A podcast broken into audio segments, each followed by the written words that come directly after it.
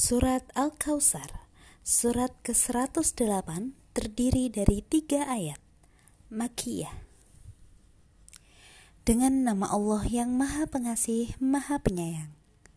Satu Sungguh, kami telah memberimu Muhammad nikmat yang banyak.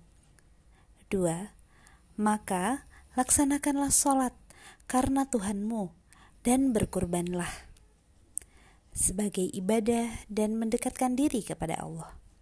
Tiga, sungguh orang-orang yang membencimu dialah yang terputus dari rahmat Allah.